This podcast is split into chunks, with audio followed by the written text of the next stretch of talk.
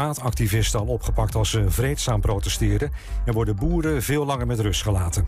Aan de andere kant begrijpt Fiek het ook wel omdat boeren nu eenmaal tractoren hebben.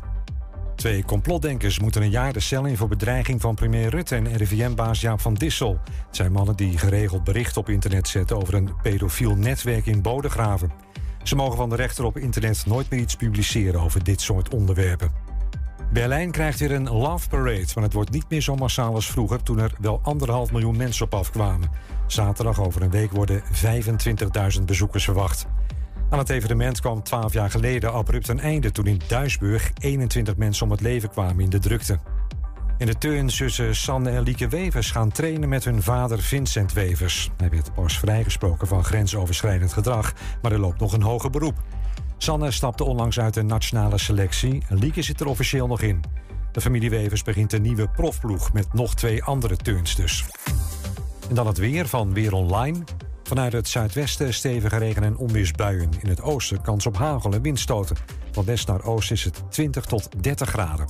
Morgen periode met zon, droog en hooguit 22 graden. En dat was het ANP-nieuws. Mam, mama, ik moet plassen. We zijn bijna bij Willemse Toiletten. Daar kun je veilig naar een schoon toilet en je handen wassen. Willemsen Toiletten. Het openbaar toilet in de binnenstad van Enschede. Voor een hygiënisch en plezierig bezoek vindt u in de klanderij. Lever na uw toiletbezoek de waardebon in bij een van de deelnemende winkeliers. Scan de QR-code of kijk op willemsentoiletten.nl.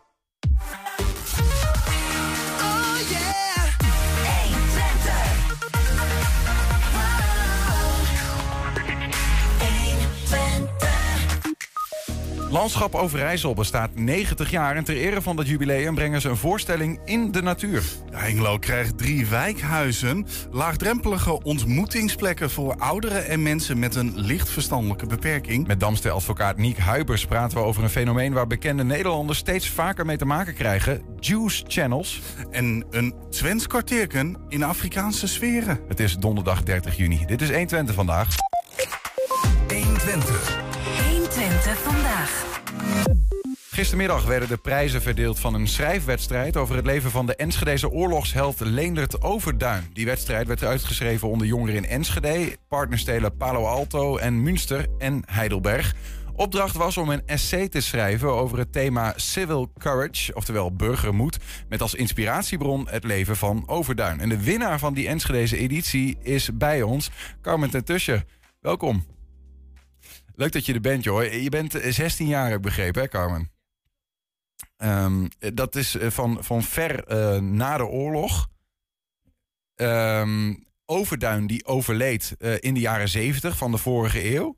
Ik, volgens mij is er eh, iets met het geluid. Dat jouw microfoon nog niet helemaal aanstaat. Dus daar wachten we dan eerst even op. Anders kunnen we wel met elkaar gaan praten, maar dan eh, eh, horen we niks. Dat is ook zo wat. Dus misschien kunnen we even een, een, eh, losse microfoon voor je regelen. Dan scheelt dat. Ik heb hier eh, eh, eh, een boekje met al die essays die zijn geschreven. Dat zijn uit verschillende plekken zijn dat dus essays over, over dominee Overduin. Eh, uit Enschede kwamen er vijf uiteindelijk. Had ook te maken met een korte inschrijftijd, geloof ik. Er was er één van en jij won. Ehm, maar goed, la- laten we beginnen bij het begin. Nogmaals, 16 jaar. Overduin leefde in de oorlog en nou ja, overleed in de jaren 70. Waarom besloot jij mee te doen met die essaywedstrijd? Wat, heb, wat, wat sprak je aan? Nou ja, de oorlog is natuurlijk nog niet zo lang geleden. Ik bedoel, het is nou, 100 jaar geleden en nog steeds heeft het heel veel invloed. Er leven nog steeds mensen hier en die de oorlog hebben meegemaakt. Dus we moeten het zeker niet vergeten. Ja, zou je de microfoon iets hoger kunnen vastpakken? Sorry, en dan anders gaat hij iets uh, rondzingen. En nou ja, ik heb altijd al iets van geschiedenis gehad. Ik vind het heel erg eh, interessant. Mhm. En eh, vooral de ehm, geschiedenis is heel interessant omdat het ook voor nu invloed heeft. Het is een gevolg ervan, het heden. En dat vind ik heel interessant om eh, personen die toen geleefd hebben, om dat op het nu te betrekken. Wat als het niet, als er niet zouden geweest zijn. Kende jij hem? Eh, ik heb ooit van de naam gehoord, maar niet, niet ehm, precies wat hij gedaan heeft. Mhm. En, wa- en waarom eh, had je dan zoiets van... oké, een schrijfwedstrijd over Leendert Overduin, dit, dit, dit ga ik doen? Ja, het is. Ik weet niet, het sprak me meteen aan. Ik kwam er via mijn zusje achter. Mhm. Eh, haar school, die eh, is er nu een scholengemeenschap en die zouden meedoen. Eh vervolgens is dat niet gebeurd. Maar ik wilde wel heel graag meedoen persoonlijk. Dus via haar kwam ik erachter. Mhm. En ehm, het, ja, het personage, de- iemand die echt geleefd heeft, die integreerde me heel erg. En ja, ja dat eigenlijk een beetje. Ja, kun je dat eens proberen concreet te maken van wat heeft hij dan gedaan, uh, Leendert Overduin, uh, wa- waarvan jij dacht, nou, dit is uh, ja, waanzinnig in ieder geval waard om een essay over te schrijven voor mij. Nou ja, 30% van de Enschedese bevolking redden, dat is wel heel erg ja, bewonderingswaardig. Daarnaast, hij zet zijn eigen leven op het spel. En dat zie je in het heden helemaal niet meer terug. Mensen die zijn zo egoïstisch. Je ziet het overal. En in de oorlog, ook al waren er moeilijke omstandigheden... Leen het Overduin, die redde andere levens voor zijn eigen leven. Ja. Ja, dat lees ik ook. Ik heb hem uh, gelezen, jouw essay. Er staat hierin, hè, dat de bundel van alles. Uh, van alle essays die zijn geschreven. Um, ook van de andere plekken in de wereld waarover hem werd geschreven de afgelopen tijd.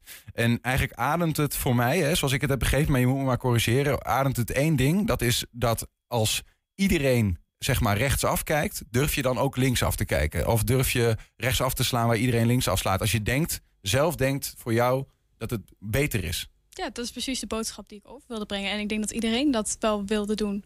Want uh, Leonard Overduin was zo'n uh, belangrijk personage. Het was zo'n pers uh, belangrijk persoon in de geschiedenis. En um, ik denk dat dat ook de boodschap was die hij wilde, wilde delen met ons. Ja, zowel trouwens tijdens de oorlog, dat hij uh, eigenlijk verzetstrijder was en mensen onderdak uh, hielp te bieden. Hè? Mm -hmm. Mensen die bedreigd werden omdat ze bijvoorbeeld Jood waren. Maar ook na de oorlog. Ja, maar dan de andere kant op. Inderdaad, hij, uh, hij uh, ja, verdedigde NSS-strijders nog. Of en, ja, NSB-strijders, sorry. Mm -hmm. uh, hij verdedigde ze en hij vond dat um, iedereen als eerste plaats mens was. En dat het niet uitmaakte wat andere mensen zeiden over wat diegene had gedaan... of wat diegene daadwerkelijk had gedaan. Ja. Het gaat op de eerste plaats omdat je mens bent. Ja. Nou is een essay, dat is misschien goed om te zeggen... is een soort van stuk waarin je vanuit je eigen persoonlijke visie... Mm -hmm. um, nou ja, iets schrijft over in dit geval een, een geschiedenisonderwerp. Hè, wat je er dan van, van vindt. Nou, die les die is duidelijk die jij eruit hebt getrokken. Durf je linksaf te kijken waar iedereen rechtsaf kijkt. Klopt. Maar hoe kom je daar zo bij dan? Hoe ben je te werk gegaan? Nou, eigenlijk um, is het niet echt via methode, terwijl ik eigenlijk nog best wel geordend ben. Ik heb eigenlijk begonnen met wat ik het belangrijkste. Ik heb me de vraag gesteld, wat als hij er niet was geweest? En um, vanuit daar sprak ik eigenlijk vanuit mijn gevoel, natuurlijk de feiten. Maar daarna, en dat is ook het grootste gedeelte van mijn uh, verslag... is ook gewoon veel um, gevoel. Wat, wat als hij niet was geweest, hoe zou ik me voelen in die, in die uh, positie die hij heeft aangenomen? Zou ik dat zelf durven? Ja. Dus, en? Uh, um, ja, dat is een lastige vraag. Uh, ik kan me daar niet genoeg... Ik kan me inleven, maar niet genoeg. Ja. Niet genoeg om daar een eerlijke ja, keuze in te maken. De situatie is ook anders. Hè? Ik bedoel, zeker. eh, gelukkig in Nederland op dit moment niet die situatie die er toen was. Mhm. Mm -hmm. met Oekraïne komt het iets dichterbij, maar is nog steeds niet in ons land. Maar ik kan me wel voorstellen dat er andere situaties zijn uh, in jouw leven, in mijn leven, die, uh, waarbij veel mensen rechtsaf kijken en dat je zegt van nou, je kunt ook linksaf kijken en waarom zouden we dat niet doen? Ja. Herken jij dat soort, heb je voor, voor jezelf over dat soort situaties ook nagedacht? Zeker. Als je dat soort verslag schrijft, dan moet je wel echt nadenken over niet alleen dit onderwerp, maar ook andere. Het laat je nadenken. En, uh, kun je, kun je, kun je, heb je iets concreets voor jezelf dat je denkt van nou bijvoorbeeld dit is wel een situatie uit mijn tijd of misschien van mijn generatie, waarvan ik denk ja moeten we dat wel willen met elkaar of moeten we een andere kant op? Ja, uh, misschien migratiebeleid. Dat is nu heel veel dat mensen, Nederlanders, uh, zich achteruitgesteld voelen. Uh, wat we horen van de meeste mensen. En uh, nou ja, dat migranten gewoon uh, een betere plaats krijgen. Maar laten we het omdraaien. Waarom zetten we ons niet in voor de migranten... om een betere leefplaats in Nederland te krijgen of in andere landen? In plaats van dan aan onszelf te denken... dat wij misschien iets minder of meer belasting moeten betalen. Mm -hmm. En op die ja, ik denk dat het ook heel veel bij, bij jezelf ligt. Zoals, uh, zoals u. Wat zou u doen om, te kunnen, om de wereld beter te kunnen maken... zoals Leen het Overduin deed? Ja. Vraag je, stel je die vraag nou aan mij? In het algemeen. Ja, in het algemeen, ja, ja. Maar u kunt natuurlijk antwoord geven. Ja, ja ik, ik herinner me voor mezelf wel uh, uh, periodes... Ik was vroeger niet een hele lieve jongen altijd, op de basisschool bijvoorbeeld. Ik, heb, ik, heb, ik denk dat sommige kinderen uit mijn klas zouden zeggen dat ik hen gepest heb. En dat durf ik hier wel toe te geven. Aan de andere kant was ik soms ook wel iemand die, als ik zag dat zoiets gebeurde... Uh, het juist opnam. En dan was het best wel moeilijk om, waar de groep zeg maar iemand aanpakte... dat ik soms dacht van ja, maar nu is het niet oké. Okay. Mm -hmm. En, en ja, dus ergens heb ik de twee petten misschien allebei wel opgehaald. Um, Maar goed, als ik kijk naar, naar, naar als ik ook als vooral als ik jouw stuk lees, dan denk ik van ja, uh, in hoeverre durf je inderdaad om een, andere kant op te gaan? Hè? Dat is altijd, want je hebt ook de kans uh, dat je daarmee zelf uh, de kop van Jut wordt kind van de rekening, of in die tijd van Leen het Overduin zelfs zelf vermoord wordt. Ja, zeker. Dat, dat is een hele grote kans. Nu is het natuurlijk wel het anders dan de dan Tweede Wereldoorlog, maar nog steeds, ja, het is, het is ongeveer hetzelfde. Ieder, ieder maakt zijn keuze en daar zijn consequenties aan verbonden. Eh, als jij uh, gewoon even naar de wereld van nu kijkt, hè, zie jij ook in die wereld Leendert Overduins of Leendert Overduintjes, zeg maar? Zie je mensen waarvan je zegt, nou dat zijn wel voorbeelden in ieder geval van mensen die durven een eigen beslissing te nemen. En daar gaat het uiteindelijk om. Hè? Burgerlijke moeten hun eigen morele kompas te volgen in plaats van anderen. Ja, dat is een moeilijke vraag. Um, ik denk dat iedereen dat wel op zijn eigen manier doet. Het is niet een bepaalde persoon die ik zie als die dat nu doet. Het is dat iedereen het wel goed probeert te doen. De meeste mensen die proberen het wel voor zichzelf goed te doen. En uh, Leonard Overduin die deed het natuurlijk en die heeft nou, veel bekendheid gekregen. Of nu, in ieder geval nu. Um, maar wilde hij trouwens niks van weten. Zeker, hè? inderdaad. Hij wilde niks van weten. En dat is misschien juist het mooiste deel van dit hele verhaal. En uh, ik denk dat iedereen dat voor zichzelf al nu wel heeft. Dus niet bepaalde personen. Iedereen heeft het wel. Dat het, het goed willen doen, zeg maar. Ja. Wat, wat, ja, dat, ik, ik stel die vraag maar gewoon aan een, aan een mens zoals wij dan zijn. Hè? Maar wat zou je nou als mens eigenlijk moeten doen om iets meer leen het overduin te worden? En op te passen dat je niet uh, met de meute een kant op beweegt... waarvan je misschien later zelf ook zou zeggen... had, had ik niet moeten doen. Ja, ik denk ik, goed. Ik denk het, um, met geweten en verstand handelen en met gevoel. En niet zo snel oordelen op, op uh, ja, en veroordelen, maar gewoon meer...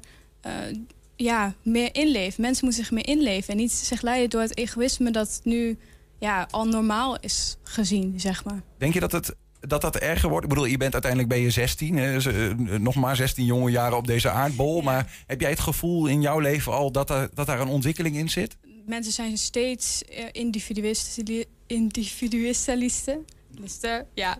Uh, Dit is een tongbreker waar ja, je niet meer uitkomt. Inderdaad, maar we begrijpen wat je bedoelt. Oké, okay, gelukkig. Uh, meer op het individu gericht. Ja. En uh, ik denk dat het steeds meer, hoe meer mensen dat gaan doen, hoe meer egoïstisch ze worden, hoe meer ze voor zichzelf willen doen. Hoe komt dat? Denk je dat ze meer op het individu zijn gericht? Ja, ik heb geen idee. Misschien, ja, mensen zijn meer met zichzelf bezig. Ik weet niet of daar echt een oorzaak voor is. Hm. Dus ja, ik weet het niet. Ja.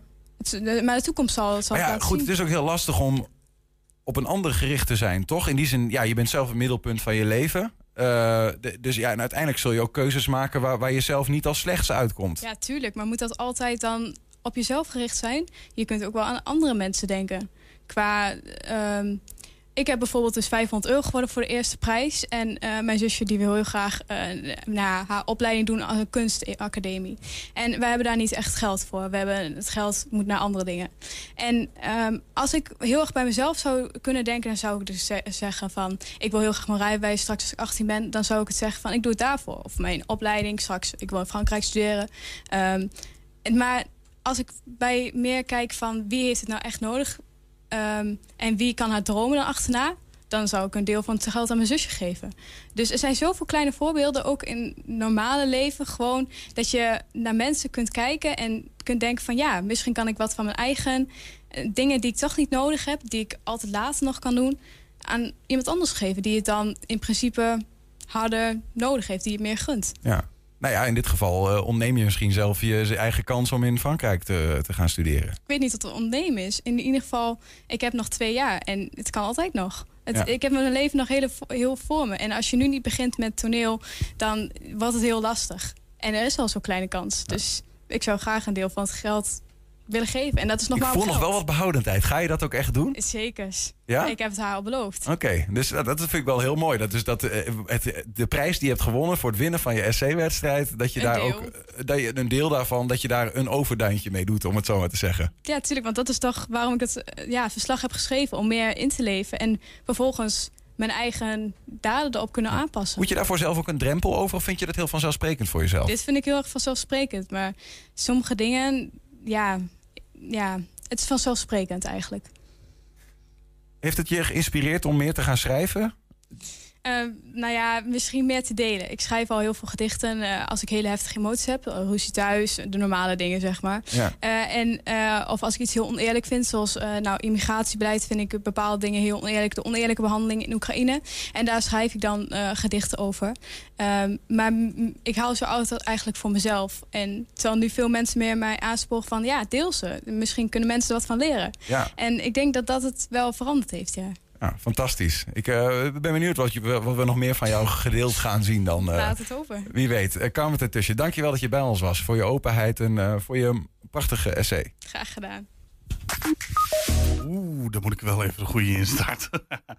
Want zometeen gaan we het hebben over de drie gezogeheten wijkhuizen. Het zijn laagdrempelige ontmoetingsplekken voor ouderen en mensen met een licht verstandelijke beperking. En zo ook als podcast te luisteren. Je vindt ons op alle bekende podcastplatforms. Uh, Apple Podcast, Spotify, Podimo tegenwoordig ook. Hè. Dus kijk daar even naar 120 Vandaag of 120 Vandaag uitgelicht.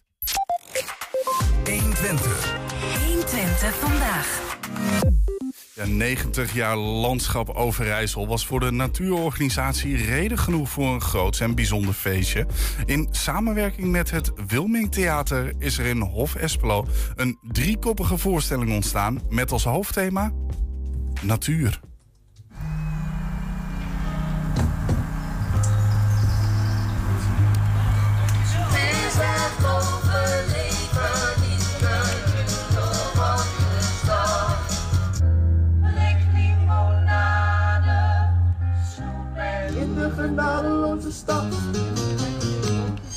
Gaan een voorstelling uh, spelen in de route van Natuurlijk Overijssel.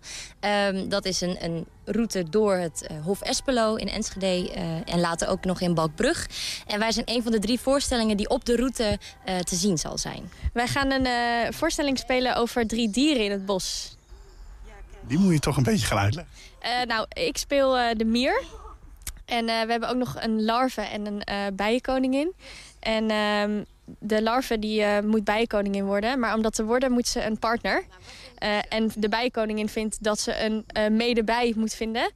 maar de mier denkt daar anders over. dus die gaat proberen de larve voor zich te winnen. Nee, ah, leuk. Aangenaam kennis met u te maken. Ik ben Mier. Je staat hier met nog twee andere voorstellingen. Wat maakt, wat maakt die van jullie nou heel stiekem, zonder dat de anderen het weten, zo bijzonder? Nou, voor ons is het wel echt een verhaal met allemaal personages. Bij hun zijn het meestal twee soorten personages die bij elkaar terechtkomen. En wij doen het echt over het bos. Uh, wij spelen ook op de mooiste plek, vind ik zelf. Mooie grote open vlakte. En ja, we hebben gewoon het beste decor en alles. Ja, wij, wij hebben gewoon echt de beste voorstelling van allemaal.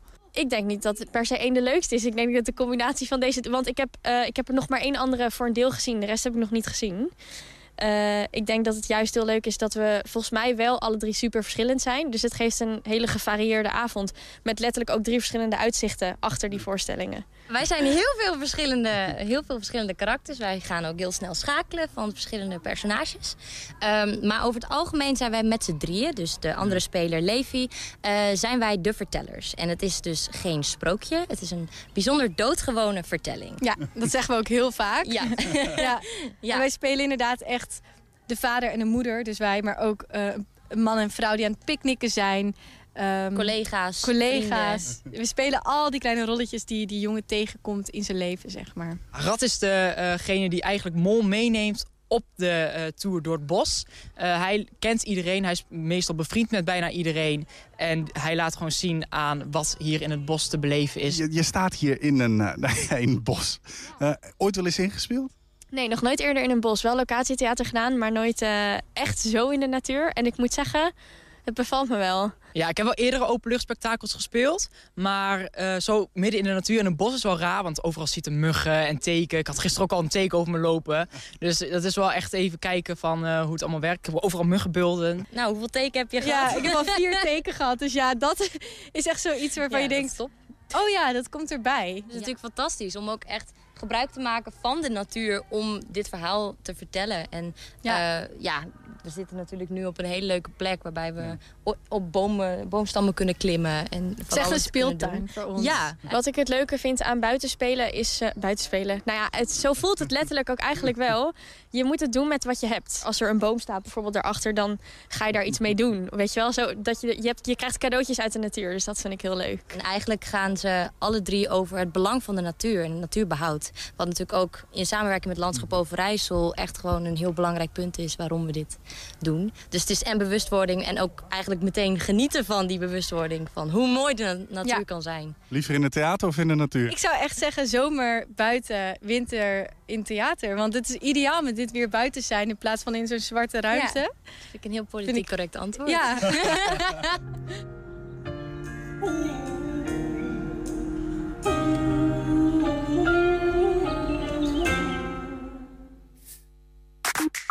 Bekende Nederlanders hebben de laatste jaren te maken met een nieuw fenomeen: juice channels. De vraag: mag je zo'n kanaal, op zo'n kanaal eigenlijk alles maar zeggen of schrijven? Zometeen meer daarover.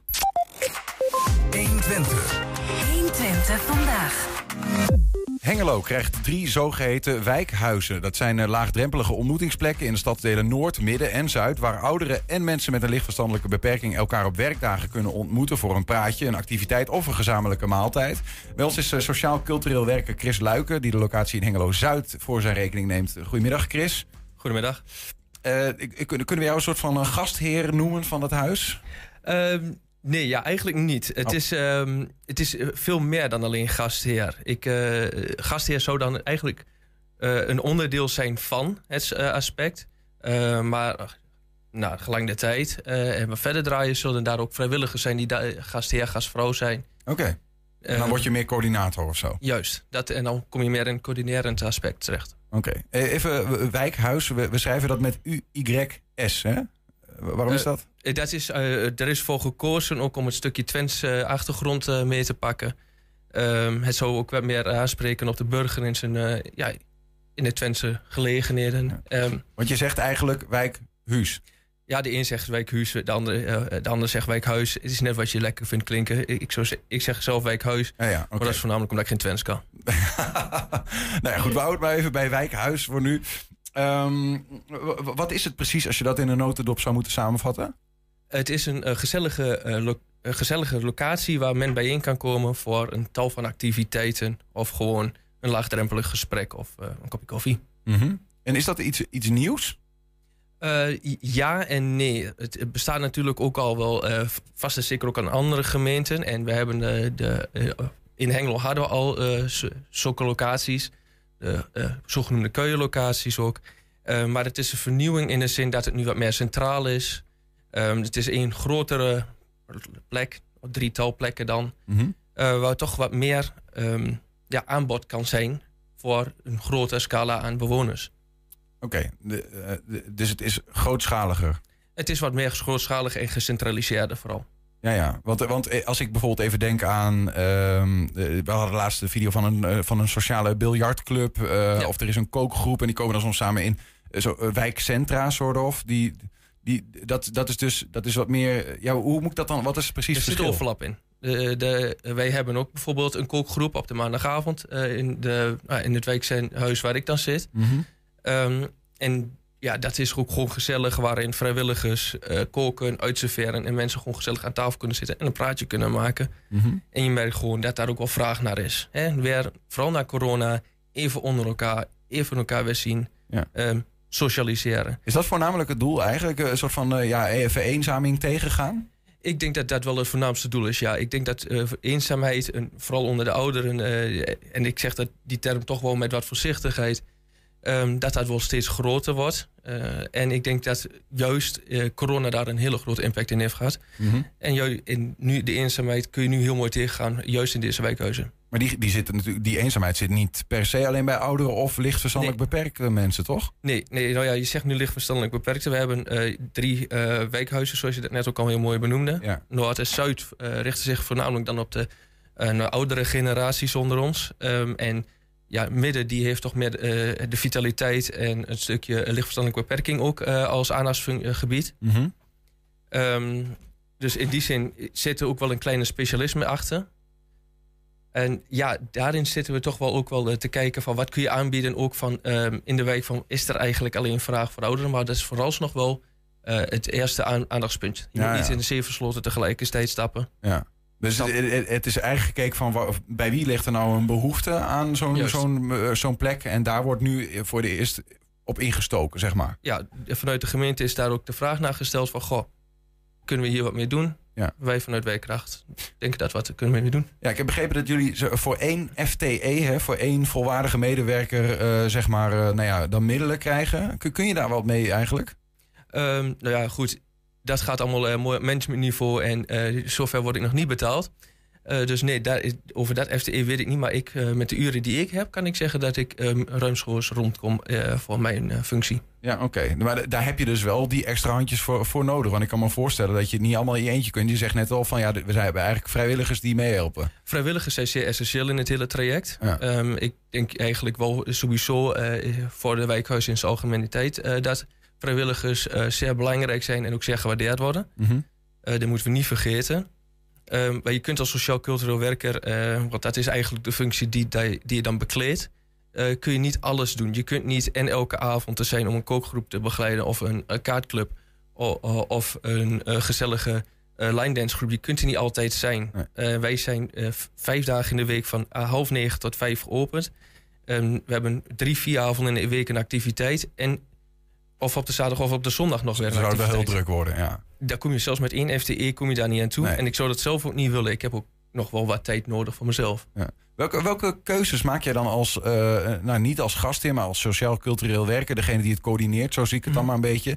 Eh, waar, waar let je dan eigenlijk op als je zo'n programma samenstelt of whatever, als je zo'n huis inricht? Eh, nou ja, het is, eh, de inrichting is al voor mij gedaan door mensen die dat veel beter konden, kan ik zeggen. Eh, maar waar je op let, vooral qua activiteiten, is, is wat wil de burger, wat wil de bewoner, wat wil men hebben uit die wijk, Ja. Eh, uit, of uit Stadsdeel Zuid, wat wil men nou? Waar is vraag naar? Ik kan met honderd ideeën komen, maar eh, als daar geen vraag naar is, ja, dan heeft het helemaal geen nut. Eh, een goed voorbeeld hiervan is bijvoorbeeld de mannenpraatgroep die wij hebben opgestart. Eh, wij kregen gevraagd van, goh, Het is wel allemaal Twents als ik het zo hoor, maar dat Ja. is zo'n beetje met die, op die ouderen gericht. Ja. Ja, maar dat is een, gewoon een lekkere mannenpraatgroep. Die mannen wouden onderling praten. Die merkten toch, ja, we missen dat toch mannen onderling. Lekker, lekker gewoon dom kletsen. Wij hadden een idee, doen we wekelijks thema's. We hebben meteen overboord gegooid. Nee, twee keer per maand is goed. Eh, en we bepalen zelf wel waar we het over hebben. Mhm. Hartstikke mooi. Ben ik er meer dan tevreden mee. Dat is waar de vraag ligt.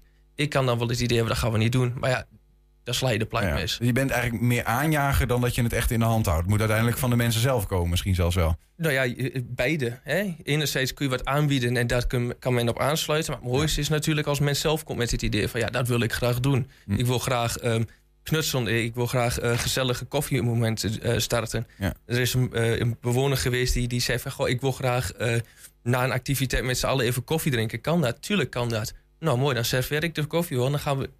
Nou prima, doe maar. Wo- Wordt er nou verwachting gebruik van gemaakt, van zo'n eh, locatie? Ja, ik, ik, eh, tenminste, vooral, ik kan vooral uit de praktijk van mijn eigen locatie zeggen. En daar kan ik wel zeggen dat ik vind dat er naar verwachting goed gebruik van wordt gemaakt. Waar hebben we het dan over? Hoeveel mensen komen daar? Ehm, ja, op wekelijkse basis verschilt dat natuurlijk wat. Maar wij hebben eh, toch drie, vier keer per, drie, vier dagen per week zitten er toch wel 30 man. Oké. En dat ja, is afhankelijk ook van activiteit. Eén activiteit, zoals... eh, De hele dag door, 30 mensen? Nee, niet de hele dag door. Nee, want je hebt activiteiten. eh, dus ja, op het aanbod, daar komt men op af natuurlijk. Ja, ja. Eh, een mannenpraatgroep, daar hebben we gezegd van ja, dat is maximaal acht man. Ja, daar komt geen 30 man op precies, af. ja. Een gezellige avond met z'n allen koken, ja, daar komt, komt eh, 18 man op af. Ja, veel groter moet dat niet zijn. Want je hebt ook natuurlijk de vrijwilligers die niet, ja, je kunt niet alles verwachten en dat moet je ook zeker niet willen. Dus enerzijds wil je de vrijwilligers goed helpen, anderzijds, nou, eh, we hebben een gezellige eh, kaartclub op de donderdagavond bijvoorbeeld. Hartstikke gezellig, zit soms tussen de 25 tot 30 man. Ja, fantastisch. En dan ook van allerlei leeftijden. Ja. Ehm, nou ja, en, daar, en dat zijn juist de grote groepen. En dat zijn ook de mooie gezellige activiteiten. En daarnaast heb je natuurlijk activiteiten die net starten.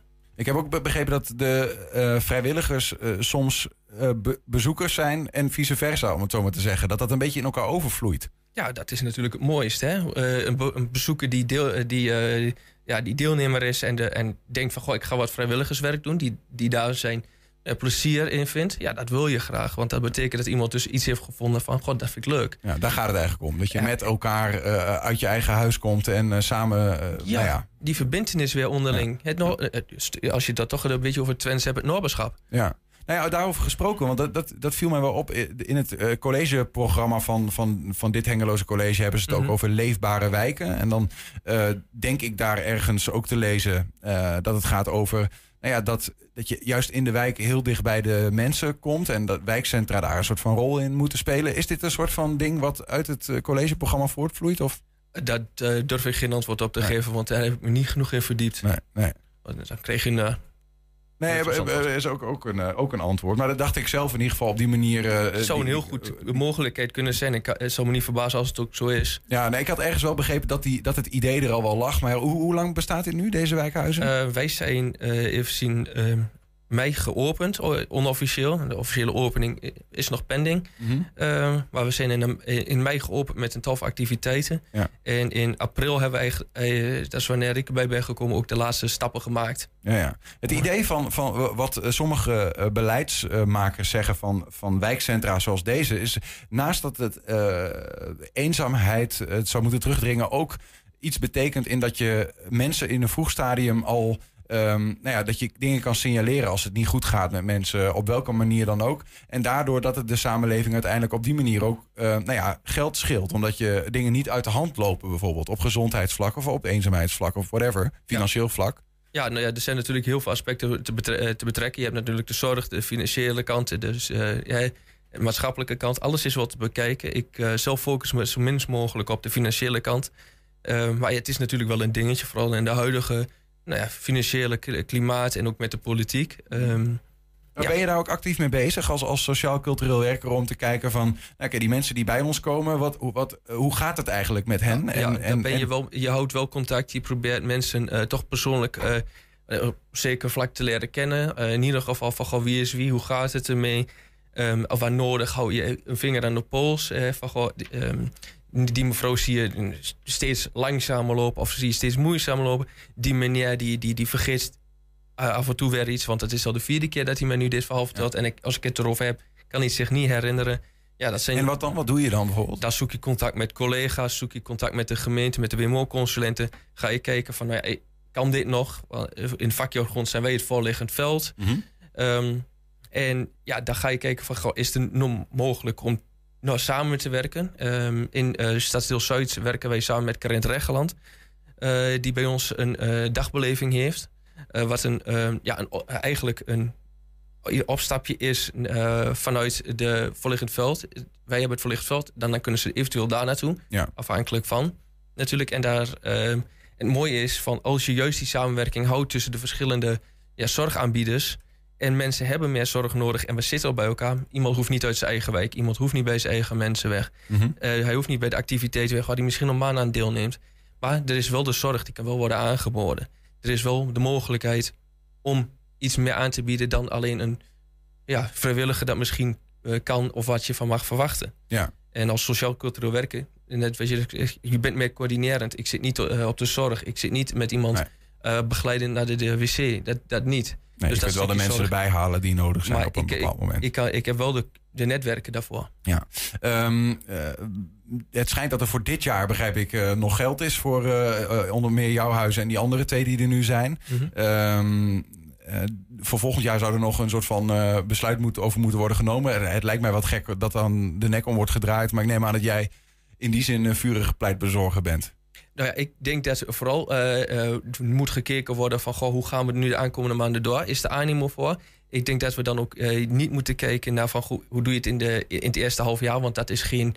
Ja, dan, dan ben je bezig met opstart. Dingen moeten lopen. Iets heeft een tijd nodig. Iets heeft een, een jaar, twee jaar nodig, misschien zelfs wel om echt goed echt te gaan lopen Ja. en op volle stoom.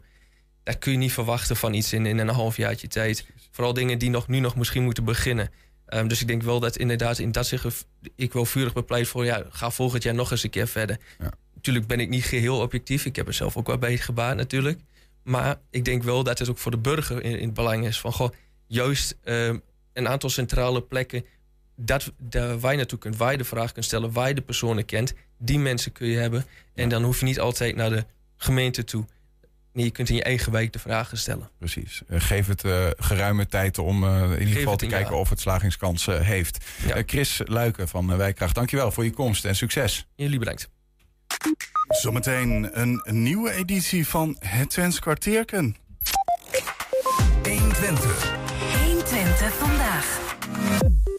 Bekende Nederlanders hebben de laatste jaren te maken met een, nieuw fenomeen, namelijk juice channels. Dat zijn eh, kanalen op internet waar roddels over BN'ers worden gedeeld. Maar die BN'ers zijn daar niet altijd even blij mee. Regelmatig worden juice channels dan ook door hen aangeklaagd. De vraag is, mag zo'n kanaal eigenlijk alles maar zeggen of schrijven?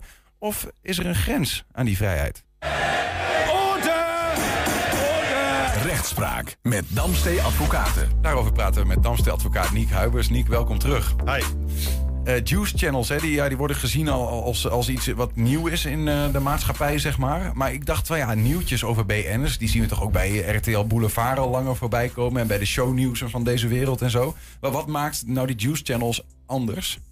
Ja, het is lastig. Het is, echt een, het is echt een nieuw fenomeen. En het is ook lastig te definiëren wat er nou precies is. Want ze brengen nieuws naar buiten, maar vaak toch op een wat vluchtige, wat snellere manier. Omdat ze, ja, ze werken vaak via social media.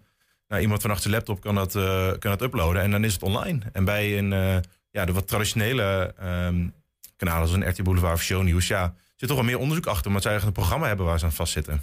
Ja, ja. Oké, maar betekent dat er grotere organisaties achter zitten? Dus ik heb het idee, Juice Channels, ik moet even denken, je hebt bijvoorbeeld Roddelpraat hè, met Jan Roos en Dennis Schouten. Dat zijn dan, die zullen vast een redactietje hebben, maar het lijkt niet groot eh, qua organisatie. Dat, ook wat, dat er wat minder regeltjes zijn voor hen. Ze doen gewoon wat ze willen. Ja, nou, het- steekt wel in elkaar, want vaak zijn het kleinere organisaties. Maar de vraag is inderdaad van, ja, welke aan welke regels moeten ze zich houden? Want binnen de journalistiek nou, zijn er wat regels waar je aan moet houden. En ook vaak heeft een eigen journalistieke eh, onderneming... heeft wel zijn eigen, zijn eigen code waar ze zich aan houden. Mhm. En de vraag bij zo'n juice channel is ja, in hoeverre dat is... en of het naar een aard niet heel anders is. Willen ze niet alleen maar gewoon geruchten naar buiten brengen... en een stukje sensatie hebben? Ja. Is dat ook de reden dat het. eh, Want ik heb het idee eh, dat ik eh, vaker zie dat juice channels tegenwoordig worden aangeklaagd. Hè? Live of Yvonne, eh Roddelpraat zelf, andere. De, de- dat ze aangeklaagd worden dan dat dat bijvoorbeeld bij de boulevards van deze wereld gebeurt. Ko- Komt dat ook daardoor dat ze misschien wat. Wat- aan, dat ze zichzelf aan wat minder regels eh, houden voor zichzelf? Ja, nou, ik weet niet of ze zich aan mi- minder regels houden. Maar ik denk dat ja, bij van die juice channels gaat het vooral echt om de juice. Ze willen iets sensatie hebben. En dat zegt ze over zichzelf. Nou, willen gewoon iets naar buiten brengen, een gerucht. Ja, we weten zelf ook niet of het klopt. Eh, bij de andere nieuwskanalen is dat toch vaak wat anders. Die willen toch wat meer de waarheid naar boven brengen. Dus de aard van hun nieuws brengen, dat verschilt gewoon van elkaar. En vandaar ook, omdat het geruchten zijn, kloppen ze misschien minder vaak. eh, en worden ze daarom eerder op aangesproken. Ja, precies. Ja, ja. Nou, een voorbeeldzaken waar het, eh, nou ja, waar in ieder geval een aanklacht eh, de broek, eh, aan, tegen de broek aan ging, is eh, Yvonne Kolderweide van Live of Yvonne tegenover Samantha Steenwijk. Hè? Wat gebeurde daar ook alweer? Klopt, ja. Nou, eh, de Live of Yvonne is een juice channel die ja, eh, roddels en geruchten naar buiten brengt. Zo zegt ze, omschrijft het zelf ook. En ze had een video geplaatst waar ze eh, groot had aangegeven dat Samantha Steenwijk een aantal illegale en gevaarlijke afslankpillen had gebruikt. En dat had ze zo naar buiten gebracht. Ehm, en daar bleek niks van te kloppen. En daar had Samantha van Steenwijk haar op aangesproken van... dit wil ik niet, want dit klopt niet. Je schrijft nu iets over mij, daar word ik op aangetast. Mijn goede naam, mijn goede eer. Eh, dat kan ook gevaarlijk zijn, want ik ben een soort, opeens een soort van rolmodel... voor gevaarlijke en illegale afslankpillen. Mhm. En dat wil ik niet. Eh, zeker omdat het niet klopt. Ja, dus eh, Yvonne Kolderweide moest voor de rechter verschijnen. Ja, ja. Eh, Samantha Steenwijk had een korte geding aangespannen. Ja, met het verzoek, de, video was inmiddels al verwijderd, maar nog wel met het verzoek eh, om een rectificatie te plaatsen. Dus eigenlijk een bericht waarin duidelijk werd gezet door live van Yvonne. Nou, we hebben op die datum dit naar buiten gebracht. Dit klopt niet, want eh, nou, onze bronnen zijn niet goed genoeg bevonden. Ja. Nou ben ik wel benieuwd van wat zo'n rechter dan eh, besluit. Hè? Of, er, of er een soort van regels zijn in dat... eh, dat, dat is echt de kernvraag waar we het over hebben. Of er regels zijn voor dit soort platforms. Waarvan de rechter zegt, je hebt je er niet eh, goed aan gehouden. Ja, klopt. En dat is eigenlijk een belangenafweging tussen twee grondrechten. Je hebt aan de ene kant het recht op vrijheid van meningsuiting. Ja, die geldt ook voor de journalistiek. Je mag eigenlijk alles schrijven wat je wil. Maar aan de andere kant heb je ook de eerbiediging van je persoonlijke levenssfeer. Of het recht op privacy. Dat zijn twee grondrechten. Die zijn allebei evenwaardig. Maar ja, die botsen dan wel eens met elkaar als er nieuws naar buiten wordt gebracht over iemand over de privésfeer. Maar goed, als dat niet mag worden gedaan, is dat ook weer een beperking erop.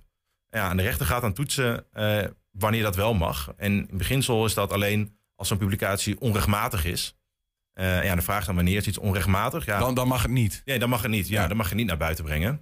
Ja, en daar zijn, is niet een vaste set regels voor, maar het zijn meer een soort van factoren waarover een rechter een belangenafweging maakt. eh, of, die, of dat bericht wel of niet geplaatst mag worden. Oké, en, en wat zijn die factoren dan bijvoorbeeld als zo'n rechter naar kijkt? Nou, dat zijn er een aantal. En een van de belangrijkste is ook wel, nou, waar gaat het eigenlijk over? Wat is de misstand? Nou, in dit geval met, met roddels. Wat is de mis- misstand waar het om gaat? Nou, zoiets als eh, een MeToo of eh, een moord of geweld. Nou, dat zijn natuurlijk hele heftige dingen. Ja, de gevolgen daarvan, als dat niet klopt, die zijn heel erg groot. Dus dat, dat wordt meegewogen. Maar ook Je bedoelt, dan is de valse aantijging Ja. is heel ernstig voor degene die die aantijging aan de broek krijgt. Precies, ja. Dus eh, dat is een van de factoren die meespe- meespeelt. Eh, want als er over iets veel onschuldigers gaat, ja, dan kan zo'n rechter kunnen denken van klopt misschien niet helemaal, maar ja, het is veel, meer, veel minder heftig. Eh, er wordt ook gekeken naar, naar de bronnen. Eh, wie zijn, nou, niet per se wie de bronnen zijn, maar eh, ja, hoe zijn die bronnen tot stand gekomen? Zijn die bronnen wel betrouwbaar? En ook de toon eh, en de overtuigingskracht waar een nieuwsbericht mee wordt gebracht. Als dat heel overtuigend en heel stellig wordt gebracht, soms wel verwijtend, ja, dan moet je, er wel, dan moet je dat wel hard kunnen maken. Want als dat niet zo is, ja, dan moet je misschien meer op een vragende manier brengen. Nou, we hebben wat aanwijzingen gevonden dat er iets zou kunnen gebeurd zijn. Ja. Dat is wel heel anders dat je zegt, nou, persoon X heeft dit gedaan of Jantje heeft dat gedaan. De, ik, ik, hoor een, ik hoor een aantal dingen die je zegt. Hè? Dus van wat is nou het belang van het nieuws of hoe groot, hoe groot is de aantijging? hè? En als die klopt, eh, dan is het misschien goed voor de maatschappij. Maar als die niet klopt, is het heel slecht voor degene die de aantijging aan de broek krijgt. Eh, eh, ze- hoeveel, ehm, hoeveel bronnen zijn er uit wie dit komt en hoe betrouwbaar zijn die? Ehm, en bijvoorbeeld, hoe, hoe hard breng je het? Hè? En hoe, of hoeveel nuance breng je aan als Ja. je die hardheid niet, als je niet weet hoe, hoe hard het nieuws is. Of hoe- als je niet precies weet of het waar is of niet. Ehm, maar zijn dat een soort van ongeschreven regels allemaal? Een soort van, of, of ligt daar, want je zei ook van ja, er ligt eigenlijk niet echt iets hard vast daarover in de wet. Nee, ja, het, zijn, het is dus een botsing van die twee grondrechten. En ja, die, die factoren die meewegen, die, die voor die belangenafweging van belang zijn, en die hebben zich eigenlijk in de, in de loop der, jaren ontwikkeld eh, in de jurisprudentie, zowel Europese, maar ook Nederlandse. Ja, die zoeken dan, de rechten zoeken dan toch aanknopingspunten van wat moeten we meenemen om tot zo'n overweging te komen. Ja. En dan pak je dus eh, van, van alles eh, pak je ze daar mee. Maar het lijkt mij dus, als ik een juice channel heb, lijkt het mij dan vrij lastig om vooraf in te schatten. Stel, ik heb een roddel die ik de wereld in wil helpen. Om in te schatten van ja, mag dat nou? Of krijg ik straks een claim aan de broek en ben ik inderdaad het haasje als de rechter ernaar kijkt?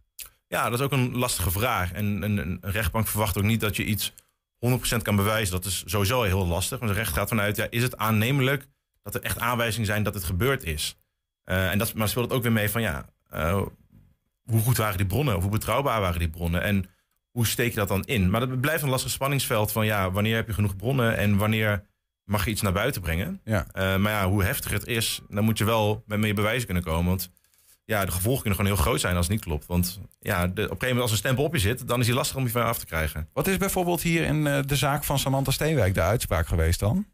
Eh, nou, uiteindelijk heeft de rechter besloten, eh Samantha had verzocht, nou, ik wil graag mijn bronnen bekend maakt. Nou, dat hoeft er niet te gebeuren, want dat is wel echt een stap verder be- voordat de bronnen vrij moeten worden gegeven. Want dat is even, dat is een, eh, ook binnen de journalistiek natuurlijk een hele belangrijke eh, ehm, nou ja, regel. Dat bronnen die je aanvoert, dat je die in principe zelf zou moeten kennen, maar dat je die niet hoeft prijs te geven. Precies, Om ja. ze te beschermen. Precies, ja. En dat, dat onderschrijft de rechtbank ook. Het is een, gewoon, een, groot goed, een groot goed binnen de, binnen de, ja, binnen de rechtsstaat. Dus dat, dat hoeft niet. Eh, nou, de video was inmiddels al verwijderd. Maar eh, er moest nog wel een rectificatie komen waarin gewoon duidelijk werd gezegd ehm, dat de aantijgingen, de, de informatie dat ze had geplaatst, dat dat niet klopte. Ja. Maak je zelf ook als dingen in, in je eigen praktijk mee dat er mensen bij je komen die, die raken aan dit onderwerp? Ja, het komt wel eens voor dat mensen opbellen dat ze in het nieuws zijn geweest of ergens zijn verschenen. Eh, en dat ze daar maar bellen van ja, wat moet ik hiermee? Soms weet je het zelf ook niet helemaal. En soms ook maar de vraag van ja, wat, wat kun je hiermee en wat wil je hiermee? Eh, want ja, je gaat toch kijken naar, ja, sta ik in een nieuwsartikel? Nou, wil je eruit, maar waarom wil je er graag uit? Ehm, kunnen er misschien ten overleg gaan dat we nou, vragen aan degene die het heeft gepubliceerd, kan er niet wat genuanceerder worden neergezet? Eh, want als je, er, als je er hard invliegt, ja, dan komt er misschien een hele mediastorm op bovenop. Want eh, Ja. die, eh, die denkt, er is een nieuwsartikel geplaatst en iemand gaat er tegenin. Ja, dat is maar net de vraag. Dan ben je nog verder van huis eigenlijk. Ja, dat wil- Wrijven dat wil- in een vlek. Precies, ja, dat, dat wil je dan ook niet hebben. Ehm, dus het blijft dan een beetje zoeken van ja, wat, wat wil je bereiken en hoe kunnen we dat het best bereiken. Eh, en soms is het ook gewoon eh, het erbij laten. Want ja, de media mag, of eh, de, de journalistiek mag gewoon heel veel. En dat is ook gewoon fijn dat dat in Nederland mag. Ja. Want dat is ook een hele belangrijke functie. Dat misstanden wel eh, naar boven kunnen worden gebracht. Ja, en toch, toch is het er wel, eh, eh, als die juice channels een nieuw fenomeen zijn en je zegt eigenlijk van nou, het verschil is dat zij misschien wel vaker een roddel de wereld inslingeren, gewoon puur om, om, nou ja, wat, om, om views te pakken of wat dan ook. En wat minder onderzoek doen naar van hoe waar is dit nou? Of in ieder geval minder goed kunnen onderbouwen. Ehm, kan me ook voorstellen, ja, dat is iets wat, we, wat je dus vroeger dan misschien wel minder zag. En dat, dat het wel iets is waar de jurisdictie ook wel mee worstelt of zo. Van ja, eh, internet is natuurlijk een soort van... Iedereen kan in één keer... eh, een, een- heeft een massamedium tot zijn beschikking. Waar vroeger de kranten en de tv dat eh, alleen hadden. Ja, klopt. En dat, is- dat is dus lastig. Want je wil eigenlijk wel dat er voldoende waarborgen zijn dat het, dat het nieuws klopt. Maar het is wel een beetje zoeken hoe je dat het best kan, ja, best kan bereiken. Eh, en met een Juice Channel is het gewoon... Ja, die willen misschien... eh, die brengen het vaak ook, ook wat stelliger. Omdat dat gewoon bijdraagt aan hun... Ja, aan, aan, een, aan een stukje sensatie misschien. Eh, dus die brengen het ook vaak wat stelliger. Waardoor ja, het nieuwsbericht heel anders kan overkomen bij mensen. Die er gelijk van uitgaan... Oh, dit is echt gebeurd. In plaats van... Ja, er is misschien wel wat gebeurd, maar we weten niet zo goed dan komt het, komt het toch heel anders over. En ik denk dat daar een Juice Channel wel echt in verschilt met ja, de traditionele media. Zie je een soort van ontwikkeling? Ja, ik, ik weet het niet, hè, maar ik kan me voorstellen hoe meer van dit soort rechtszaken er zijn, hoe meer er, eh, nou ja, eh, jurisprudentie zal ontstaan, zeg maar. hoe, hoe, hoe meer die vrijheid van pers in dit geval ook een beetje ingedampt zal worden. Hoe meer de regels komen voor platforms. Ja, ja, ja, nou ja en nee. Ik denk dat het goed is dat er dat die eh, eens in zoveel tijd dat mensen gewoon naar de rechter stappen. Omdat je dan wel even een lijn kan trekken van wat mag wel, wat mag niet. Maar het blijft gewoon heel erg afhankelijk van wat er nou precies gebeurd is. Hoe is het gepubliceerd? Dus dat, Ja. dat, dat blijft zich altijd een beetje een speelveld dat zich per casus eh, moet eh, zien hoe dat afloopt. Juist omdat die persvrijheid, wat je zegt, eh, ook eh, gewoon een grondrecht is die zo enorm is dat daar weinig aan getornd zal worden. Precies, ja. En dat zou een rechter ook niet heel snel doen. Want ze willen gewoon... Nou, dat is zo, zo belangrijk hier binnen, binnen Nederland en binnen Europa en binnen het Westen. Ja, daar moet je ook niet te veel aan zitten. Dankjewel voor de opheldering eh, in deze zaak. Want ik vroeg Ja, me dan nog wel eens af hoor. Ik, ik, ik, ik kijk ook nog wel eens af en toe eh, naar- bijvoorbeeld naar Roddelpraat. Vind het toch leuk. Ja, guilty pleasure. en, eh, en, en dan denk ik toch wel eens van ja, kan dit eigenlijk zomaar? Hè? Wat zijn eigenlijk de regels van deze mannen hier? En eh, nou ja, nu heb ik iets meer beeld van hoe het in elkaar steekt. Precies, ja. Ik ga er misschien toch anders naar kijken de volgende keer. Dankjewel. Graag gedaan. Heb je een tip voor de redactie? Mail dat dan even naar info.120.nl 120. 120 vandaag. Het is een portie warm hier in de studio, jongens. En je hebt Ah, nog wel je zwembroek aangetrokken, Niels. Ik heb mijn zwembroek nog wel aan en alsnog is het warm. Maar goed, het heeft eh, misschien ook wel, eh, raakt dat wel een beetje aan het thema van vandaag. Komen we straks verder op terug. En eh, laten we eerst eventjes eh, nou ja, terugblikken op de vorige week in het Twents kwartier. Want daar gaan we het natuurlijk naartoe. Met juf Adrie, welkom. Ja, goedemiddag jongens. En hè, lekker, dame. man. En eh, de, de- je- Adrie, neem ons even mee, vorige week. Want eh, voordat we naar het nieuwe thema gaan, eventjes, je hebt ons vorige week weer vier nieuwe woorden geleerd. Vertrein, dat was eh, vertrappen. Mhm. Dan hadden wij, ik, ja, ik wacht altijd even op het scherm. Hè. Dan had- was het een schoer. Ja, dat is een massa. Dus een massa mensen. Oh, wat een schoer volk. Hè. Of wat een, een donderschoer is een eh, onweersbui. Ook heel veel lawaai en water enzovoort. Mhm. De schoer is altijd massa. Dan was. Het, oh, ramen. Ja, ja. Rammelen. Eh, rammelen. Ja, en dan hebben we er nog ene. Ja, daar, en Dat was het woord van de week. En wat was dat ook alweer? Oh ja, Nullet. Ja, dat was een zeurzaak. Nullet, zeurzak. Nou, hebben we een ge- geheugen opgefrist, ook wel lekker in deze hitte. En eh, dan gaan we naar het, eh, het thema van deze week, waar je dan weer nieuwe woorden op, voor ons bij hebt eh, gezocht. Maar eerst even het thema inleiden. Vandaag in de Twents kwartier gaan we aan de ene kant heel dichtbij en aan de andere kant heel ver weg. Ja.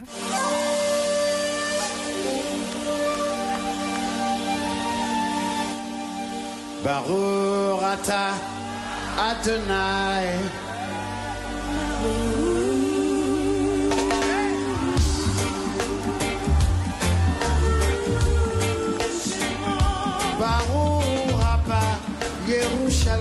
Klinkt heerlijk. Klinkt goed. Ja, Klinkt lekker, goed. Reggae in de middag. Ja, eh, dat voelt toch weer, dan voel je meteen, die hitte heeft dan wat meer plek, hè? Wat, wat, Ehm, wat er veel bijzonderder is, is eigenlijk reggae in Hetme. Ja, nou, dat bedoel ik maar. Want dit is in Hertme en dat heel, komt eh, heel dichtbij, want het is jouw geboorteplek. Ja, daar ben ik geboren. In het, eh, het epicentrum van, de, van het dorp Hetme. Het is toch wel. ongeveer. Ja, en tegelijkertijd waar je het totaal niet verwacht, misschien wel, is daar een Afrika-festival. Nou, al jarenlang. Ja, nou, dat is echt wel een mooie anekdote. Toen ik eh 14 was, toen aan mij Adrie en Audrey. Hè, Audrey is mijn beste vriendin. Van, wilt jullie achter de kassa zitten? Want eh wie hebt een Afrika-festival en eh, nou ja, wie hebt wel iemand nodig die, de- die het geld telt? Nou, Mhm. 14 waren we en er kwamen zoveel mensen. Dat, die hadden wij niet voorzien. En ook de organisatoren eigenlijk niet. Want het scheen, de- het scheen dat er een van de beste Afrikaanse bands daar optrad. En mensen kwamen vanuit Amsterdam, Duitsland. Hadden, wat is hier aan de hand? Ja. En na een uurtje waren de sealbags al vol met het eh, contante geld. En toen zijn we op, in, een, eh, gewoon in een plastic zak van een supermarkt... hebben we daar het geld maar ingepropt en zijn we erop gaan zitten. nou ja, stel je voor, 14 jaar en rond de 15.000 gulden in die tijd... eh, Onder je kont. Onder je kont, ja. Letterlijk. Ja, Ja, ja. ja, dat was echt een fantastisch verhaal. Het Maar was jij, toen jij succes. 14 was, was het er al. Ja, ja, want ik ben 47 en het is nu de- 33ste jaar. Dus eh, Maar je- was dat het eerste jaar van het dat is het festival? allereerste. Ja, toen hadden ze Oh. zoiets van, nou, laten we, we- we twee meisjes uit het dorp even vragen die redelijk kunnen tellen waarschijnlijk. Ja, ja, ja. dus eh, Ik moet wel ze- zeggen, er zitten de, ook dat hele festival. Het is echt heel divers ook aan landen, hè? Ja, het is echt prachtig. En dit is van eten bij en drinken. En, eh, maar echt ook Maar- goede topbands, hè? Maar was dat vroeger, was dat dan ook al precies zoals dat nu is? Want ik zie nu overal landen als Mala, eh, Ma- Mali, eh, Malawi. Maar misschien eh, moeten we dat ook even, misschien moeten we Ja. even gewoon de organisator erbij Ja, dat is halen. veel want beter. die, Dan eh, weet dat beter die, dan die, ik. die, die kan dat er ongetwijfeld haarfijn uitleggen. Want jij bedoelt, het is inmiddels uitgegroeid. Toen waren er heel veel meer personen dan je verwacht had. Ja, veel Eh, meer. dat waren er toen, wat is het, 1500 of zo? Ja, dat denk ik. En inmiddels zijn het er 9000 eh, dit jaar, vergis je niet. Verdeeld over twee dagen, aankomende zaterdag en zondag. Dus ik hoop dat ze genoeg sealbags hebben om op te gaan zitten. Aan de telefoon is eh, Frank Mulder van de organisatie. Goedemiddag. Goedemiddag. Alles op schema, Frank? Eh, ja, ja, voor zover ik dat nu vanuit de achtertuin zicht op heb, eh, denk ik te kunnen zeggen ja. Eh, maar ja, dat heeft corona ons ook gebracht dat wij als festivalorganisatie ook vanuit huis nog heel veel kunnen werken. Dus eh, Ja. dat is wel grappig.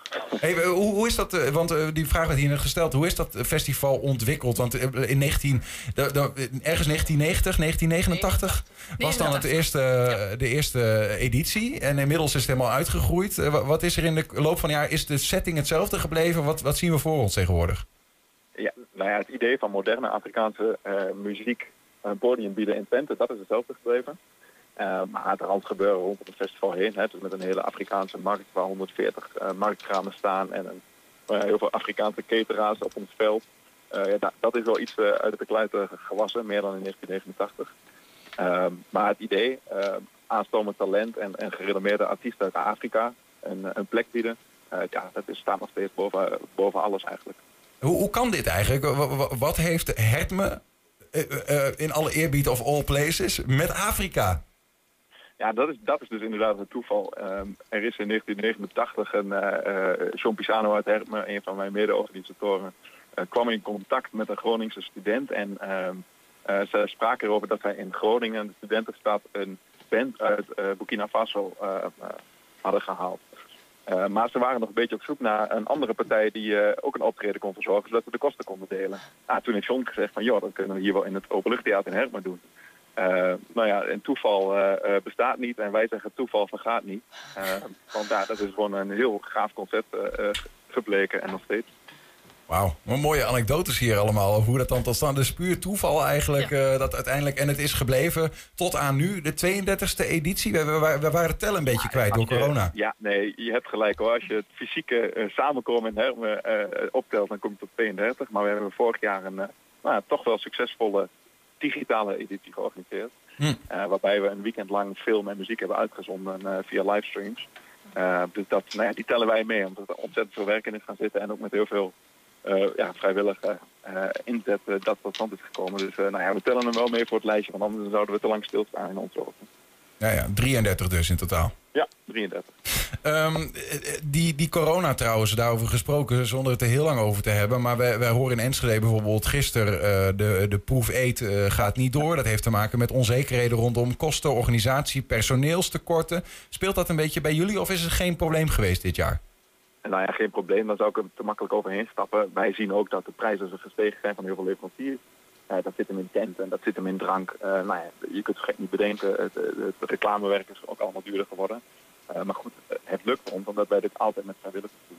Ja. En ja, als je dan over de kracht van Hertme hebt, dan is denk ik dat ook wat ons onderscheidt van andere festivals. Wij draaien die 33 jaar al zonder subsidie, altijd al gedaan. Dus we moeten het u hebben van de kaartverkoop. Ehm, eh, maar dat kan alleen omdat wij niet afhankelijk zijn van personeel dat we moeten inhuren. Hè, want dat staat natuurlijk ook onder druk op dit moment. Eh, maar dat is gewoon dat wij telkens nog weer zoveel vrijwilligers, meer dan 400 man, eh, ja, bereid vinden om ons te helpen. Dat is heel erg, hè?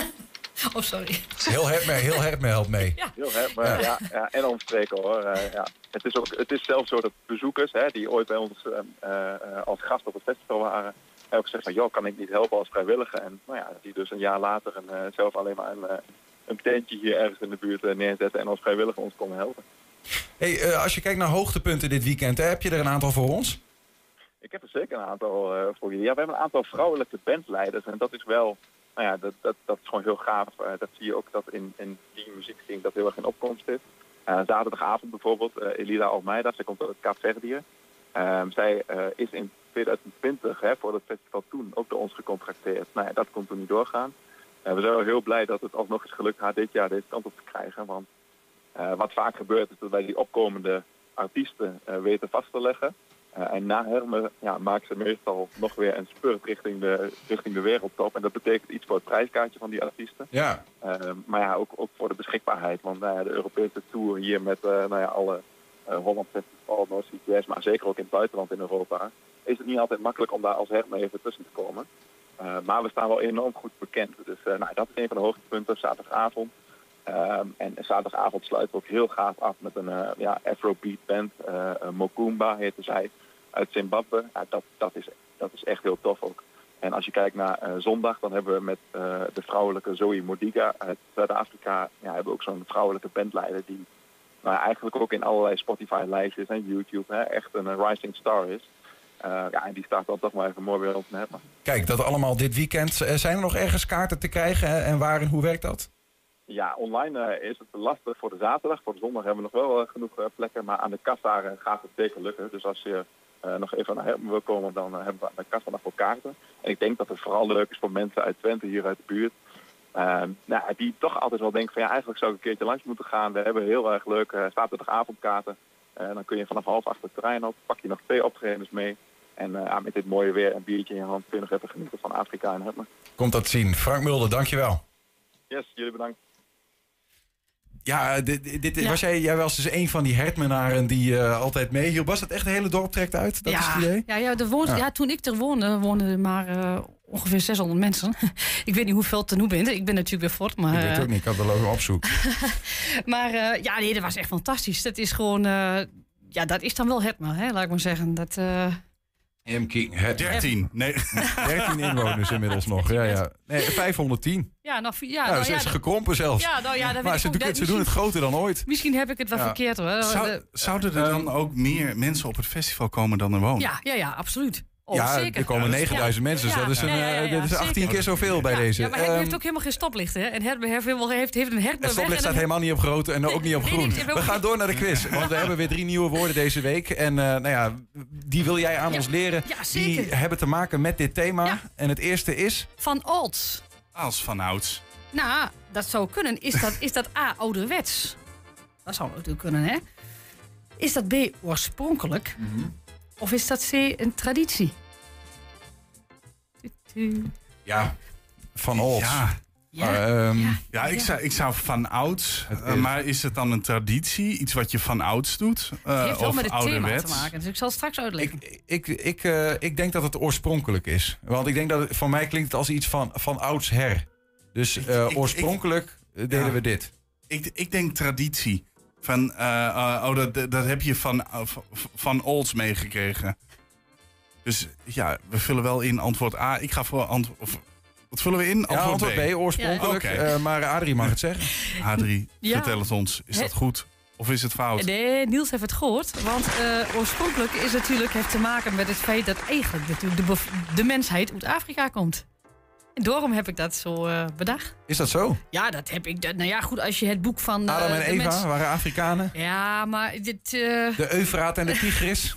ja, het Tweestromenland, hè? Dat weet ik. Dat is, dat is Irak en. eh, Ja, dat is het Midden-Oosten. Ja, dat is, nee, eh, maar volgens mij ja. eh, is het eerste mensenschedel is gevonden in Afrika. Oké, ja, ik zal het boek meenemen van eh, de mens is. eh, Van gelezen. oorspronkelijk. Ja. Op naar woord 2. Ja, eh, dat is Algerak.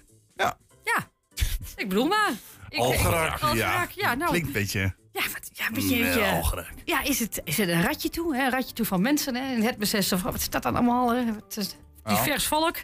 Of is het ehm, een, eh, een, een eh, blijde verrassing?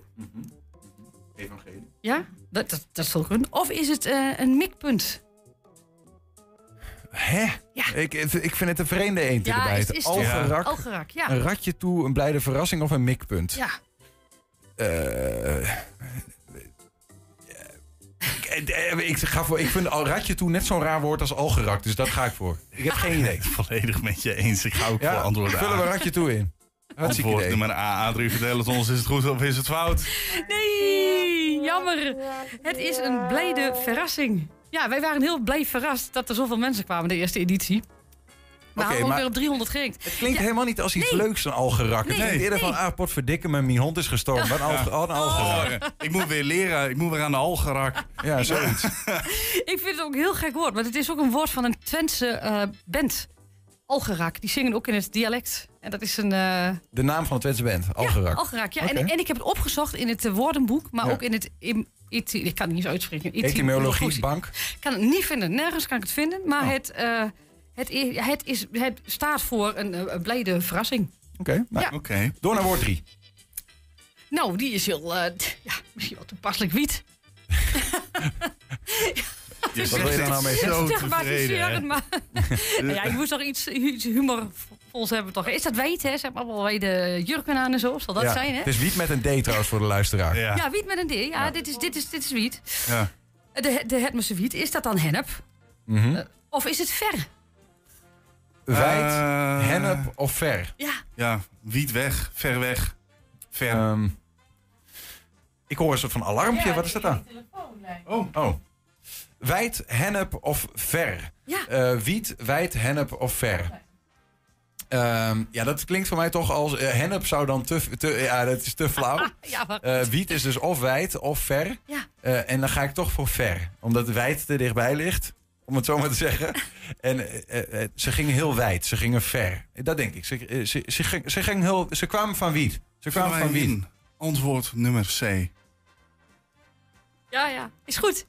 Hoppa. Joe! Ja. Nee, want het is wietfort, hè? Wat bent u wietfort? Wiet van, van ver weg. Ja, Ik kom van Wietfort. ja vroeger kom je wietfort. Ja, dat, dat, dat, was- dat was ook zo. Afrika was natuurlijk wel eh, heel, heel eentje verder. Ja, zij ook, maar ook die mensen die hier op bezoek kwamen, Ja, toch? Amsterdam, ook Amsterdam, eh, Duitsland, eh, komen je ze van alle kanten. Ja.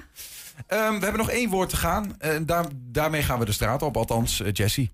Het nieuwe Twentse woord van de week, inulien. Nou, ik heb er even op geoefend hoor. Maar goed, is het marineren, insmeren of olie verversen? Ik ben benieuwd deze week. Ik denk insmeren. En waarom denkt u dat? Olieën, in olieën. Ja. Oké, en dan niet voor zee? Olie verversen. Olie verversen, nee. Dat zou toevallig zijn als deze is, maar ik denk meer insmeren. Meer insmeren. Eén gokje. Ja, je wil wel. B. B. B. En waarom? Nee. Nou, Ik weet niet waarom. Oké, B. kom maar iets dichterbij, dan staan we lekker in de schaduw. Inulien, wat denk je dat dat betekent? Geen idee. Nou, je mag gokken, dus dat scheelt. Ik denk eh, olie versmeren. Olie verversen? Ja. Ja? En wat denk jij? Ook. Ook. En waarom denk je dat? Gewoon. Enig idee? Nee. Olie, nee. Ik denk eerder insmeren. Oké. Ook, eh, door de weersomstandigheden. Ja, ik snap het. Dat is inulien. Wat denk je dat dat betekent? Insmeren. Ja, denk ik ook, ja. Wil je ook even gokken? en, waar- en waarom eh, denken jullie insmeren? olie. Ja. Olie. Inulien. Wat denkt u dat dat betekent? Ik denk dat het ehm, marineren is. En waarom denkt u dat? In oliën, denk ik, dat het dat is. Het kan ook marineren zijn. Je twijfelt nu een beetje. Ja, want kijk, je kan, ook een- je kan bijvoorbeeld ook eten in oliën. Ja. Dus dat, het kan eigenlijk allebei. En insmeren dus ook. Dus eigenlijk alle drie. Ja, maar je mag er maar eentje kiezen. Dan ga ik voor A. In olieën, in olieën. Ja, marineren, insmeren of olie verversen? Insmeren. Insmeren. En waarom denkt u dat? Ja, in olieën, dat is een meer een, eh, ja, dat is een, eh, hoe noem je dat? Een, eh, een, een, een taal, zeg maar, van, een, eh, ja, van ons. Twentse taal. De Twentse taal. In olieën. Inulien. Eh weer drie keuzes. Het was een beetje verdeeld, maar de meeste kozen voor B, insmeren. Wat denken jullie, mannen? In Eulien. Nee, ja, het is eigenlijk in Ullien, hè? In in Van. Ulli, Ulli, Oeli, Oewa in. Ulli, Ulli, Oewa ja. Oele, smeren jullie je wel in? In, ja. oela, in. Ja, dus da- dan zou je voor insmeren gaan. Maar ik vind marineren zo... Gewoon, je bent jezelf toch een beetje aan het marineren als je Nou, je insmeert. dus jij wil een fout doen, ga alleen voor, omdat, voor het, omdat het leuk is. Ik ga voor insmeren. Jessie, vertel het ons. Weer één antwoord goed. Insmeren. Oh, Jammer, hè. jammer, jammer, Ik dacht dat het jammer. marineren was. Ja, nee, nee. In Elien is echt eh, insmeren met zonnebrandcrème. Ja. In Elien, ja. Ulli, oele, oewa in. Zoek het Ja. maar even op op YouTube. Heb ik ook een keer moeten doen. En ik heb me verbaasd over de Twentse taal. Nogmaals. Eh, dankjewel, Adrie, voor deze les. Naar naar aanleiding van het Afrika Festival Ja. dit weekend. In Hertmeen, Ja. jouw geboortegrond. Ja, zeker. Alle grond. Mooi. Tot zover 120 vandaag. Terugkijken, dat kan direct via 120.nl en vanavond om 8 en 10 op televisie te zien. Zometeen kun je hier op de radio gaan genieten van Henk Ketting met zijn kettingreactie. Veel plezier en tot morgen. 120. Weet wat er speelt in Twente.